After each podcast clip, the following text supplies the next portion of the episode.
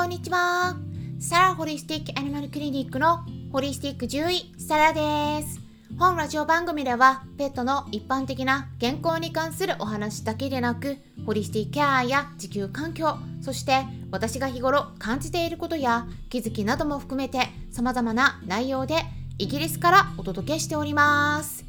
さて皆さん、いかがお過ごしでしょうか？イギリスではですね、10度を下回って、まあ、結構足先が冷えるような感じになってきました、まあ、東京の気温と比べるとこちらはね10度くらい低い感じになっていますね。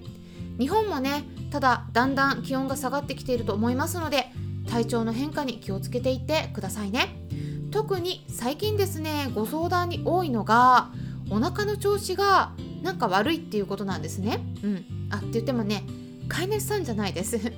一緒に暮らしている子たちのことですね。まあ冷えてくるとねやっぱりお腹の動きが悪くなりがちでもあるので是非ですね暖かくしてお過ごしください。特に床に近い場所ってね冷たい空気が下に降りてきて冷えがちにもなるので寒がりな子にとってはきっとね明け方とか夜などに冷えてることがあるかもしれません足先とかねちょっと耳先とか触ってみてください食べ物を与える時も少し温かくして与えるとそれだけでもね香りが出て食欲が出ることもあるしお腹も温められるのでおすすめです。ということで、まあ、今回はお腹の調子が悪い時にどう対処したらいいのか簡単にお伝えしていきますが、まあ、最初にですねちょっとだけお知らせさせてください。昨日ですね私は実は再び YouTube 動画の撮影をしましたうん時間が取れたんですね。で先週もね動画をお届けしたところでしたが今回の内容は混合ワクチンに関してです。はい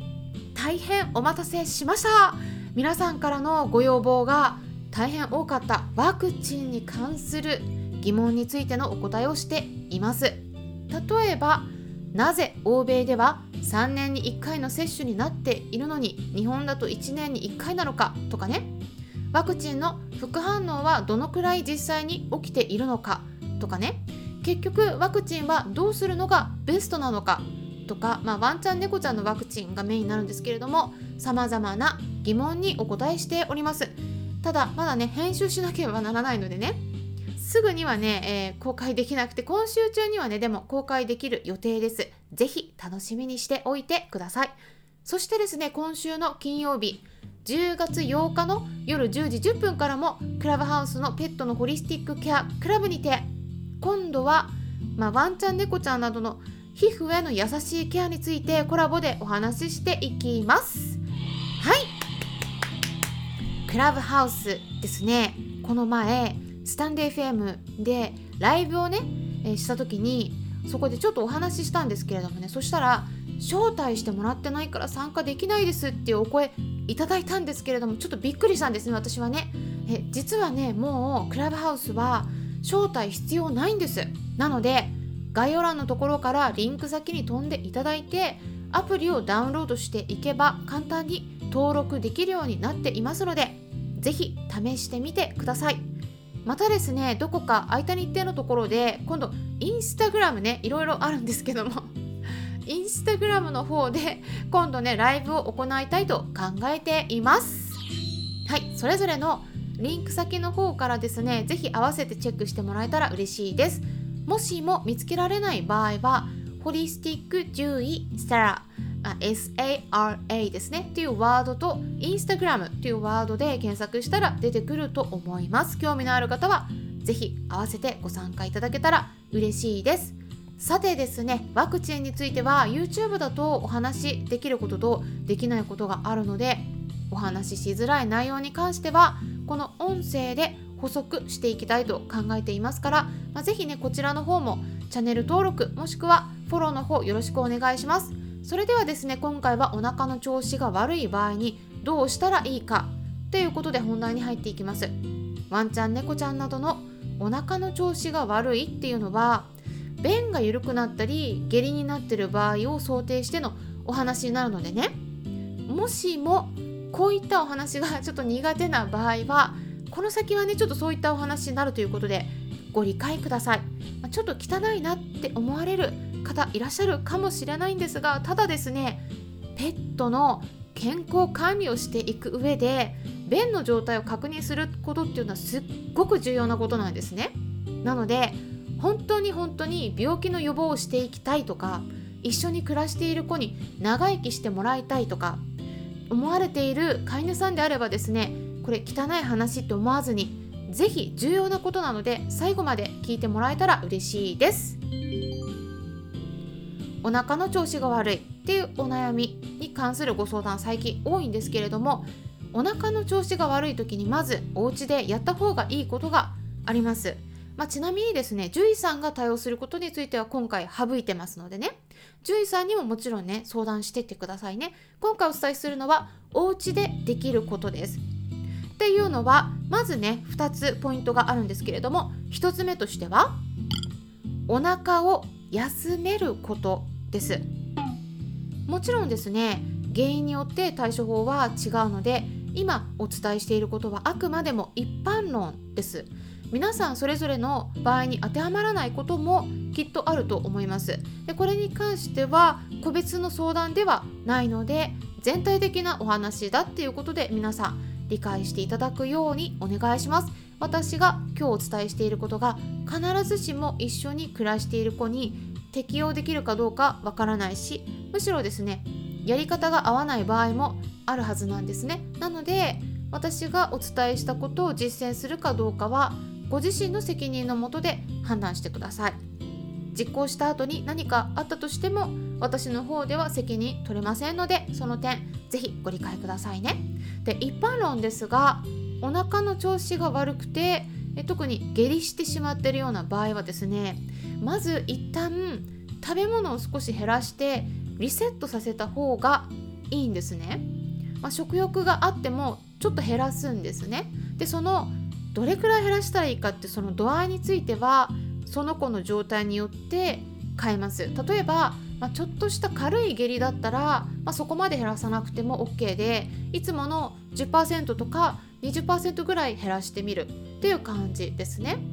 下痢の回数がただ1日にもう10回以上になっててもうかなりね出し切っててねもうしまいにはもう出る便もほんの少量になってるにもかかわらずなんかまだ出そうとして渋ってるとかそんな場合だったらねちょっとしばらく一旦ストップ絶食にした方がいいこともあります、まあ、例えば猫ちゃんだったら、まあ、絶食って言ってもね8時間くらい。ワンちゃんだったら、まあ、16時間から24時間、まあ、つまり1日くらいっていう感じです。でもねワンちゃんでもね1日が限度だって私は思っています。食べたいのに2日以上も絶食させることがあるとしたらそれはねちょっとさすがに動物福祉に反することになってくるんですね。私たち人間であれば自分の意思で絶食する、まあ、つまりファースティングですね。するっていうこと選択できますけれども動物さんの場合は健康な状態だったらね絶食したいっていう意思っていうのは基本的にはありませんね、うん、食欲がない具合が悪くてないっていうんだったら別なんですけれどもなので絶食がねそのファースティングが健康にいいからっていう理由で食べさせないっていうことが2日以上も続くっていうのはねちょっとやっぱり動物さんがねかわいそう、うん、動物福祉としてちょっと良くないんじゃないかっていうのは私は感じるところがあります。でうさぎさんフェルトさん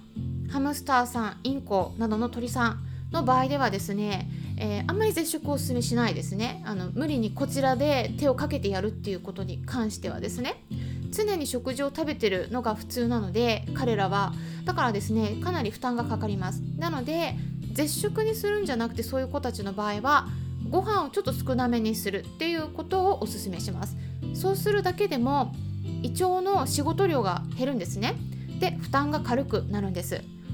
ということで、え、1つ目お伝えしましたね。でお腹の調子が悪い時にできること。ポイント2つ目としてはあちょっと今音がいった。何が原因になったかよく考えることです。はい。もともとですね胃腸の病気があるとか分かってる場合はいいんですけどもよく分からない場合、まあ、最近何か食事を変えたとかおやつを新しく開けて与えてみたとか新しいサプリメントを使い始めたとか何かしら思い当たることがありませんかね？あとは場合によってはですねそういった食事は関係なくて例えば競技会に行ってきたとか長時間車に乗って遠くで一緒にキャンプしてきたとかワンちゃんのイベントに参加したもしくはシャンプーとかカットをしてきたまあそういった何かしらのね大きな出来事があって精神的にも体力的にも疲れたりした時にお腹の調子が悪くなってしまうそういう子もいるので、まあ、そういったことが何かきっかけとしてなかったかどうか過去を振り返って是非考えてみてくださいっていうことで、え2つお伝えしましたね。でお腹の調子が悪い時にあとはですね最後にお伝えするのは結構ね皆さんやりがちなのが乳酸菌とかプロバイオティクスとかをねこう与える。何かしらのサプリで何とかしようって思われることが多いと思うんですね。もちろんサプリが役立てられる場合たくさんあります。でもお腹の調子が悪くなってる時にこれね新しいサプリを追加するっていうのはねちょっと危ない場合があるんですね。全部ではないんですけれども逆に悪化させてしまうことがあります。その場合はですねその商品が悪いっていうことではなくてお腹の調子が過敏になっているんですね。ちょっとしたことでも反応しやすい状態になってるからっていう理由があるのでちょっとねそこだけ気をつけていただいた方がいい場合があるということでね是非ご理解いただければなって思います。ということで今回はお腹の調子が悪い時の対処法についてお届けしていきました。参考になれば嬉しいです。それではまたお会いしましょう。ホリスティック獣医サラでした。